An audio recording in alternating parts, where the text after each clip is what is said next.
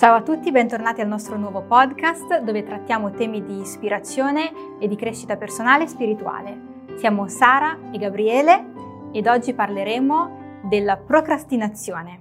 Buon ascolto! Ciao Gabriele, come stai? Ciao Sara, tutto bene, grazie. Tu come stai oggi? Benissimo, sono emozionata di, quest- di parlare di questo tema oggi. Eh beh, è un tema molto importante che tutti quanti dovrebbero capire bene.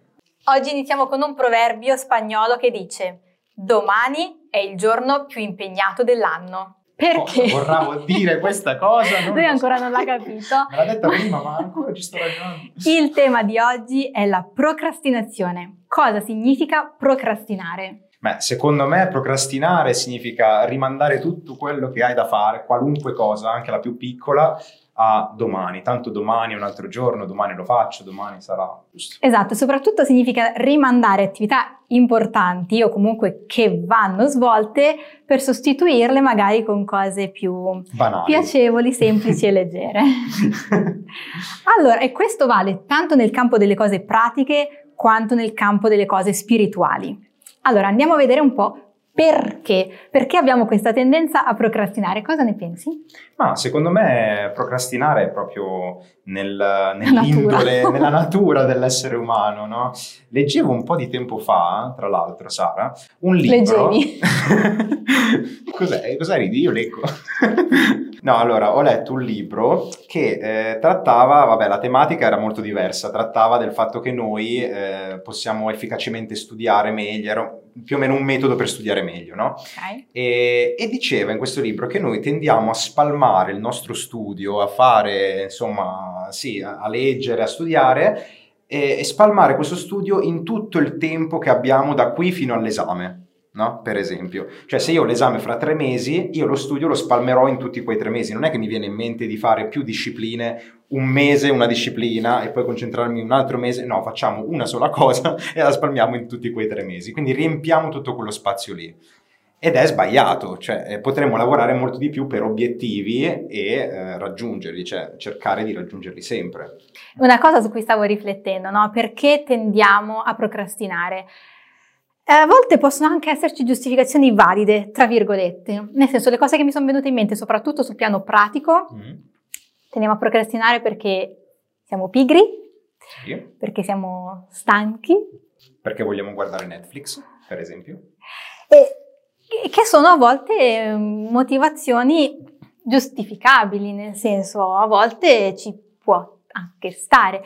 L'importante è non farlo tutti i giorni. giorni. Esatto, no, per adesso infatti parliamo proprio di questo. Però pensavo anche alla procrastinazione spirituale invece, mm. che secondo me non è solo una questione di pigrizia o stanchezza, ma riflettevo sul fatto che a volte è perché magari per mancanza di fede o a volte perché tendiamo a razionalizzare troppo le cose o quello che ho visto tanto nella mia vita è che so che richiederà un grande impegno da parte mia e non sono pronta per affrontare quella responsabilità. Cioè sapere che fare delle cose richiederà uno sforzo mi mette un attimo sulla difensiva. Ah. Quindi, e si annulla magari un po' quel desiderio che avevi inizialmente. No, c'è il desiderio che so che, come, come che dice, aspetta, da grandi... Da un grande potere derivano grandi responsabilità. Esatto, quello. No? quindi penso, io so che se inizio, cioè fare quelle cose richiederà tanta responsabilità da parte mia, non so se sono pronta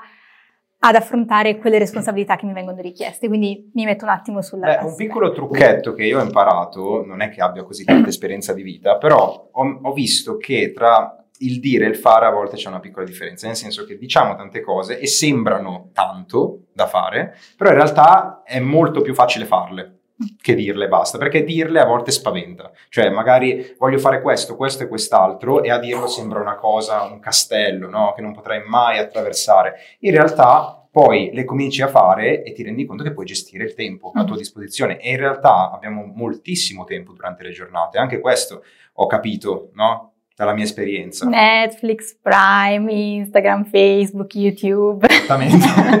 Esattamente. E poi un'altra cosa che volevo dire, che tu hai citato, no, la preparazione spirituale, mi viene sempre in mente la parabola delle dieci vergini, no? insegnata appunto da Gesù Cristo. E quando, cioè, noi vediamo che i tempi della seconda venuta di Gesù Cristo sono ormai prossimi, cioè vediamo i segni della sua venuta.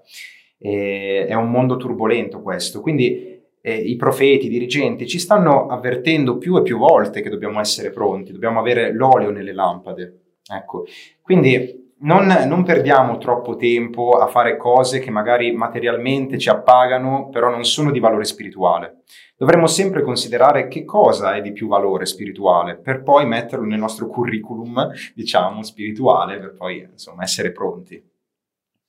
Allora, sempre per quanto riguarda il tema della procrastinazione spirituale, c'è un bellissimo discorso di anziano Holstrom. Ad un certo punto dice che possiamo valutare la nostra procrastinazione spirituale pensando all'atteggiamento che abbiamo quando partecipiamo alle riunioni in chiesa. Mm. Allora, io mi sono fermata un attimo a pensare sul perché, Cosa c'entrano le riunioni in chiesa con la procrastinazione?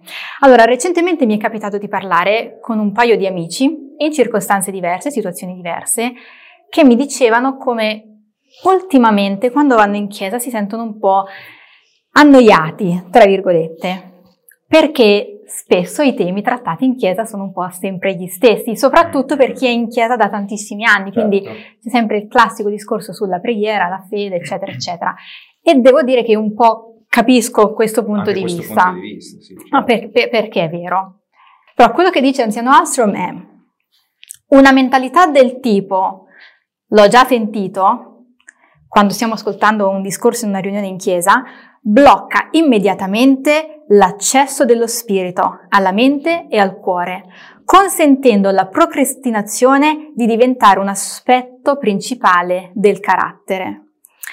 Ecco, lì ho riflettuto quel nostro piccolo senso di orgoglio, quando qualcuno parla a dire, vabbè, l'ho già sentito mille volte, no, ma so di cosa sta parlando. Non mi serve più. Ci crea un blocco di crescita, ci blocca letteralmente dal punto di vista spirituale e in quel senso crea una procrastinazione perché noi ci fermiamo, ferma il nostro progresso e stiamo rimandando quello che avremmo potuto imparare perché pensiamo di sapere già tutto. A questo proposito, Sara, mi ricordo una citazione di Thomas S. Monson che diceva, proprio lui, diceva, io non sono mai stato ad una riunione sacramentale noiosa. Affermava questo e eh, lì, lì ho detto, ma caspita, però alcune sono un po' noiose. però in realtà quello che voleva insegnare era che ogni discorso, ogni cosa che sentiamo in chiesa è un'opportunità spirituale per ricevere rivelazione, personale anche. Quindi magari noi, non considerando quel discorso, magari non prestandoci attenzione, manchiamo di poter acquisire un po' di conoscenza spirituale che magari ci serve. Tutto sta nel nostro atteggiamento, nel come ci esatto. poniamo, anche se è un tema trito e ritrito, come si suol dire. Esatto. Continuando, l'anziano Hallstrom dice anche, la procrastinazione può apparire la strada facile, poiché rimuove temporaneamente lo sforzo. Però ironicamente con il tempo la procrastinazione produce un fardello pesante.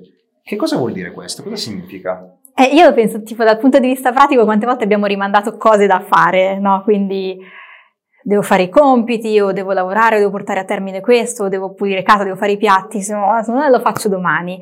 È vero che al momento ci alleggerisce, ma sta creando un fardello per il giorno dopo. Quindi va bene, secondo me, che qualche volta non ce la facciamo e rimandiamo, però dovremmo farlo con la consapevolezza che il giorno dopo dovremo impegnarci il doppio. E questo vale anche dal punto di vista spirituale, perché perché? Perché anche rimandare cose banali come leggere le scritture o offrire una preghiera significa che blo- blocca in quel momento la nostra crescita e dovremmo lavorare di più in seguito. Mm-hmm. E anzi, Nostrum dice che addirittura potremo ritrovarci quindi con dei sensi di colpa o dei sensi di vuoto dovuti alla mancanza di soddisfazione. Gli obiettivi materiali e ancora più importanti quelli spirituali non si raggiungeranno procrastinando. Allora Sara, questa te la devo raccontare per forza. Vai. Quando sono stato missionario nella grande missione italiana di Roma... non, non, non so se voglio ascoltare. Ho servito con tante persone di tante nazionalità, ma non starò qui a puntualizzare. E sono entrato in un Noi appartamento. Sì, amiamo, cerchiamo di amare tutti. Sono entrato in un appartamento una volta e ho visto che c'erano talmente tanti piatti da riempire l'intero lavandino e anche di più, la montagna di piatti.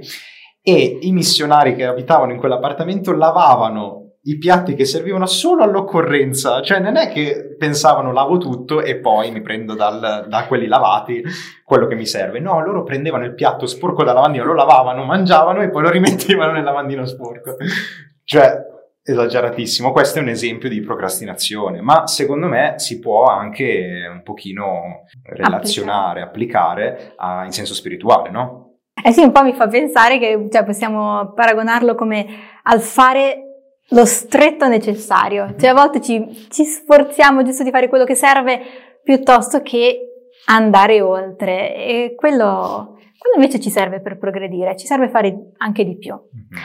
Allora, volevo concludere con questa citazione sempre dell'anziano Ostrom che dice ora è il momento di esercitare la fede, ora è il momento di impegnarsi nella rettitudine, ora è il momento di fare qualsiasi cosa sia necessaria per risolvere le circostanze indesiderate.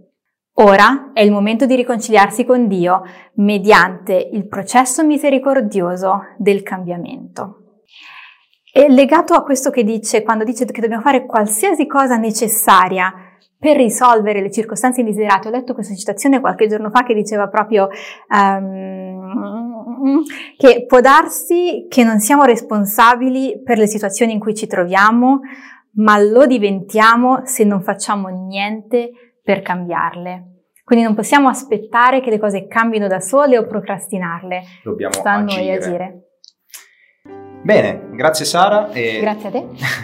grazie mille per averci seguiti e ci sentiamo al prossimo podcast.